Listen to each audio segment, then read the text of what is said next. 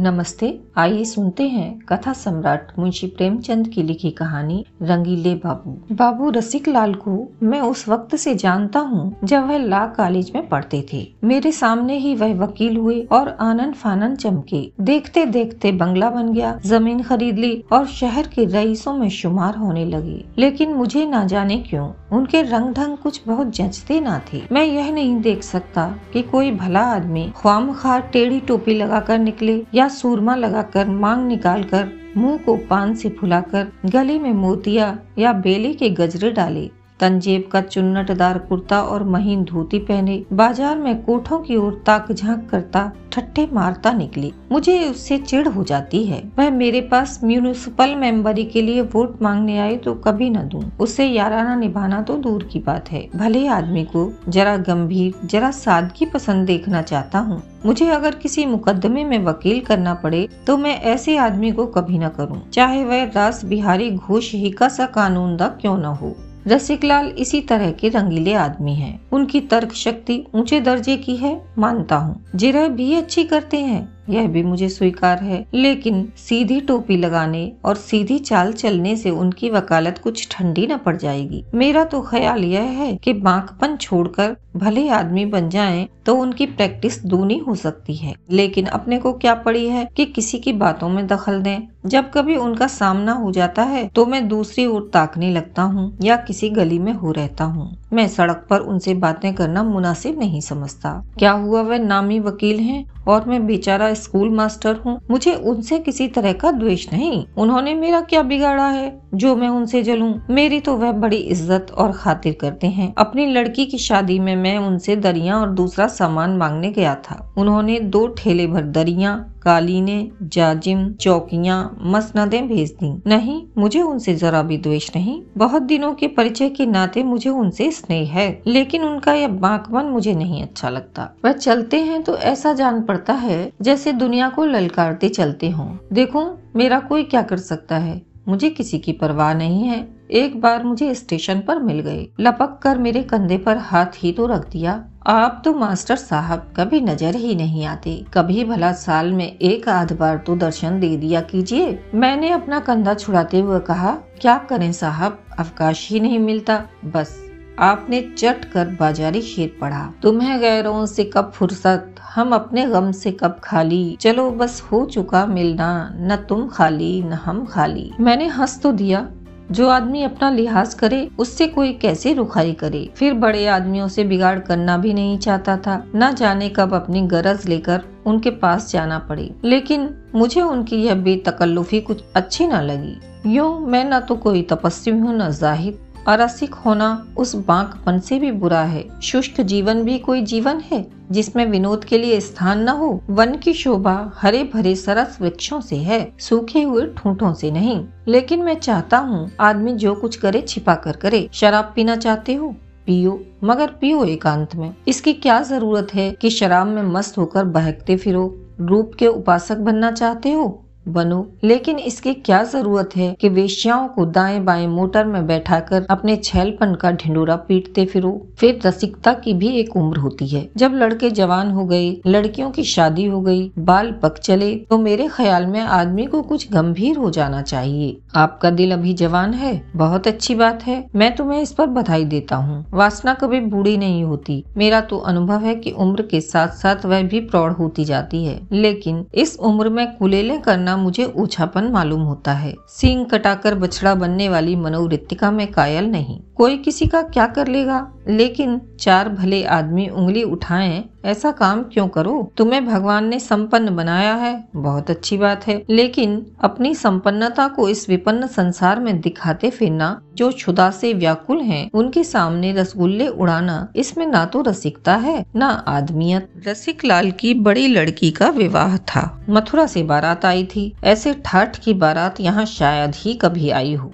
बड़ी धर्मशाला में जनवासा था। वर का पिता किसी रियासत का दीवान था। मैं भी बारातियों की सेवा सत्कार में लगा हुआ था। एक हज़ार आदमी से कम न थे। इतने आदमियों का सत्कार करना हँसी नहीं है। यहाँ तो किसी बारात में सौ पचास आदमी आ जाते हैं तो उनकी भी अच्छी तरह खातिर नहीं हो पाती। फिर बारातियों के मिजाज का क्या कहना? सभी तानाशाह बन जाते हैं। कोई चमेली का तेल माँगता है, कोई आंवले का, कोई केशरंजना, कोई शराब माँगता है, कोई अफीम, साबुन चाहिए, इत्र चाहिए। एक हज़ार आदमियों के खाने का प्रबंध करना कितना कठिन है? मैं समझता हूँ बीस पच्चीस हज़ार के बारे न्यारे हुए होंगे। लेकिन रसिक लाल के माथे पर शिकन न आई। वही बाकपन था, वही विनोद, वही बेफिक्री, न झुंझलाना, न बिगड़ना। बारातियों की ओर से ऐसी ऐसी बेहुदा फरमाइशें होती थी कि हमें गुस्सा आ जाता था। पाव आध पाव भंग बहुत है, या पसेरी भर भंग लेकर क्या उसकी धुनी देंगे? जब सिनेमा के 100 अव्वल दर्जे के टिकटों की फरमाइश हुई तो मुझसे न रहा गया। रसिक लाल को खूब डांट बताई और उसी क्रोध में जनवासी की ओर चला कि एक एक को फटकारूं। लड़के का ब्याह करने आए हैं या किसी भले आदमी की इज़्ज़त बिगाड़ने? एक दिन बगैर सिनेमा देखे नहीं रह जाता। ऐसे ही बड़े शौकीन हो तो जेब से पैसे क्यों नहीं खर्च करते? लेकिन रसिक लाल खड़े हंस रहे थे। भाई साहब, क्यों इतना बिगड़ रहे हो? ये लोग तुम्हारे मेहमान हैं। मेहमान दस जूते भी लगाए तो बुरा न मानिए। यह सब ज़िंदगी के तमाशे हैं। तमाशे में हम खुश होने जाते हैं। वहाँ रोना भी पड़े तो उसमें आनंद है। लपक कर सिनेमा घर से सौ टिकट ला दीजिए। सौ दो सौ रूपए का मुँह न देखिए। मैंने मन में कहा, मुफ़्त का धन बटोरा है तो लुटाओ और नाम लूटो। यह कोई सत्कार नहीं है कि मेहमान की गुलामी की जाए। मेहमान, उसी वक्त तक मेहमान है, जब तक वह मेहमान की तरह रहे। जब वह रौब जमाने लगे, बेइज्जती करने पर आमादा हो जाए तो वह मेहमान नहीं शैतान है।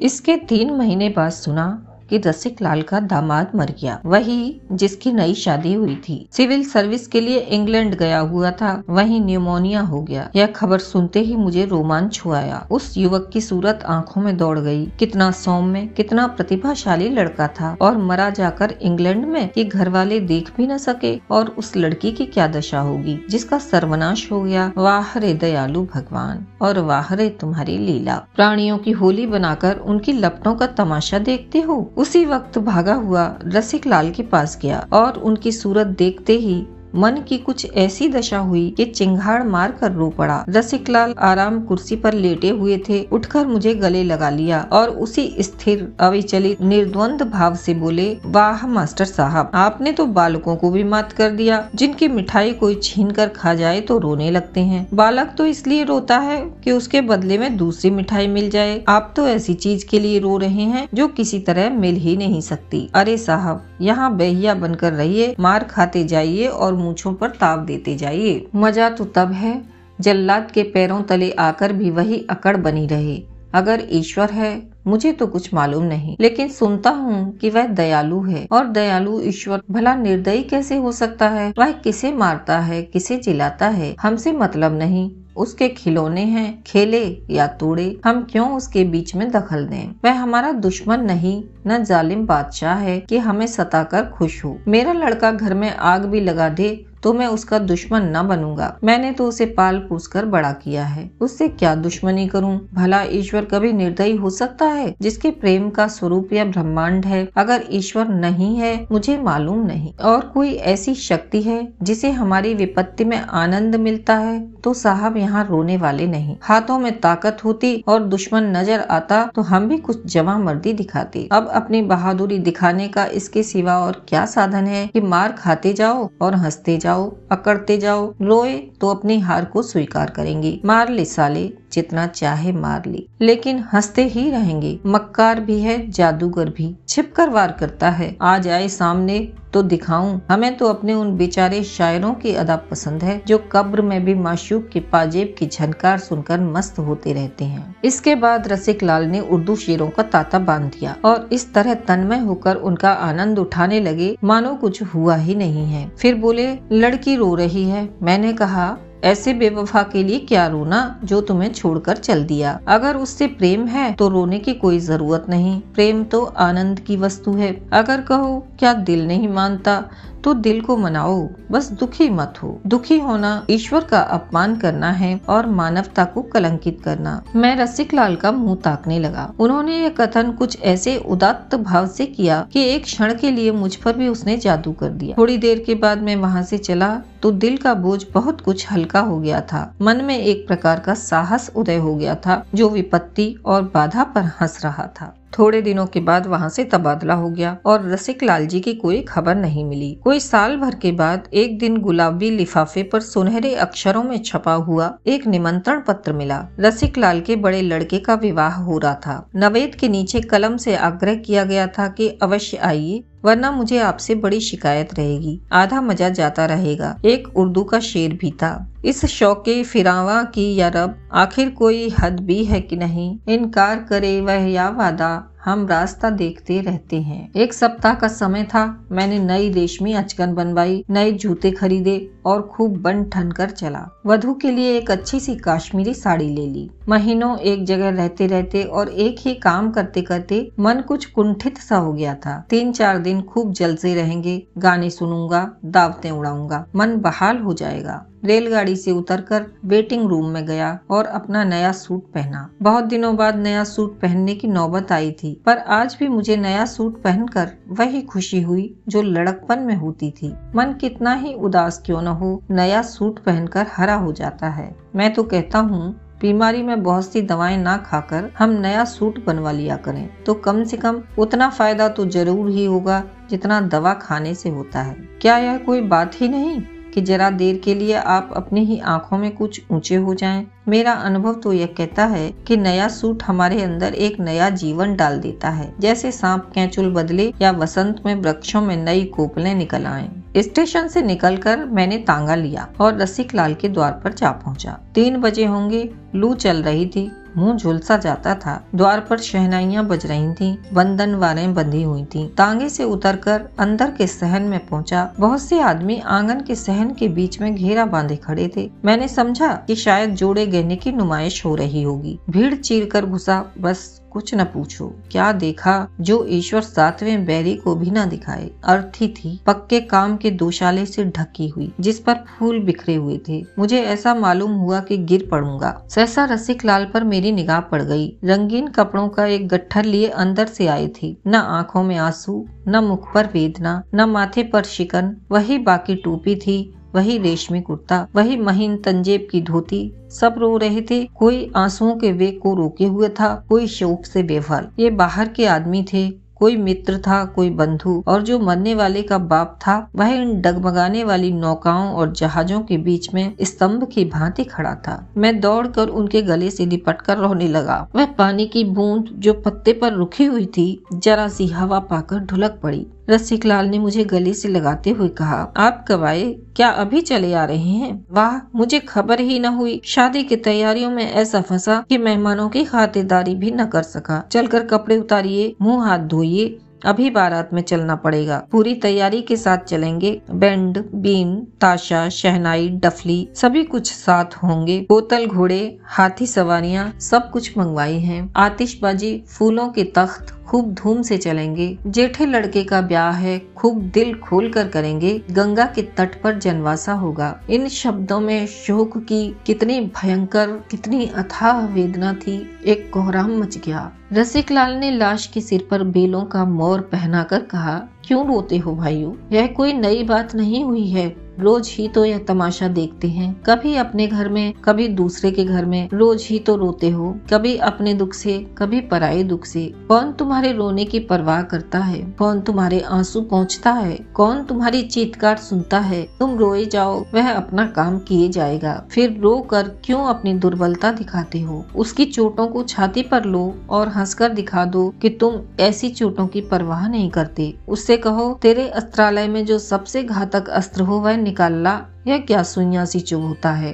पर हमारी कोई दलील नहीं सुनता। न सुने, हम भी अपनी अकड़ न छोड़ेंगे। उसी धूमधाम से बारात निकालेंगे, खुशियाँ मनाएँगे। रसिकलाल रोते तो और लोग भी उन्हें समझाते। इस विद्रोह भरी ललकार ने सबको स्तंभित कर दिया। समझाता कौन? हमें वह ललकार, विक्षिप्त वेदना से जान पड़ी, जो आंसुओं से कहीं मरमान तक थी। चिनगारी के स्पर्श से आबले पड़ जाते हैं। दहकती हुई आग में पाँव पड़ जाए तो भुन जाएगा। आबले न पड़ेंगे। रसिक लाल की वेदना वही दहकती हुई आग थी। लाश मोटर पर रखी गई। मोटर को गुलाब के फूलों से सजाया गया था। किसी ने पुकारा, राम नाम सत्य है। रसिक लाल ने उसे विनोद भरी आँखों से देखा। तुम भले जाते हो, लाला। यह विवाह का उत्सव है, हमारे लिए सत्य जीवन है, उसके सिवा जो कुछ है मिथ्या है। बाजे गाजे के साथ बारात चली, इतना बड़ा जुलूस तो मैंने शहर में नहीं देखा। विवाह के जुलूस में दो चार सौ आदमियों से ज़्यादा न होते। इस जुलूस की संख्या लाखों से कम न थी। धन्य हो रसिकलाल धन्य तुम्हारा कलीजा। रसिकलाल उसी बाकी अदा से मोटर के पीछे घोड़े पर सवार चले जा रहे थे। जब लाश चिता पर रखी गई तो रसिकलाल ने एक बार ज़ोर से छाती पर हाथ मारा। मानवता ने विद्रोही आत्मा को आंदोलित किया, पर दूसरे ही क्षण उनके मुख पर वही कठोर मुस्कान चमक उठी। मानवता वह थी या यह कौन कहे? उसके दो दिन बाद मैं नौकरी पर लौट आया। जब छुट्टियाँ होती हैं तो रसिक लाल से मिलने आता हूँ। उन्होंने इस विद्रोह का एक अंश मुझे भी दे दिया है। अब जो कोई उनके आचार व्यवहार पर आक्षेप करता है तो मैं केवल मुस्कुरा देता हूँ। आशा है आपको यह कहानी पसंद आई होगी। आप ऐसी ही और कहानियाँ सुनना चाहते हैं तो कृपया चैनल को सब्सक्राइब करें। नवीनतम कहानियों के लिए घंटी के बटन को दबाएँ, कमेंट अवश्य करें। आपका कोई सुझाव है या फिर कोई विशेष कहानी सुनना चाहते हैं तो वह भी कमेंट बॉक्स में लिखें।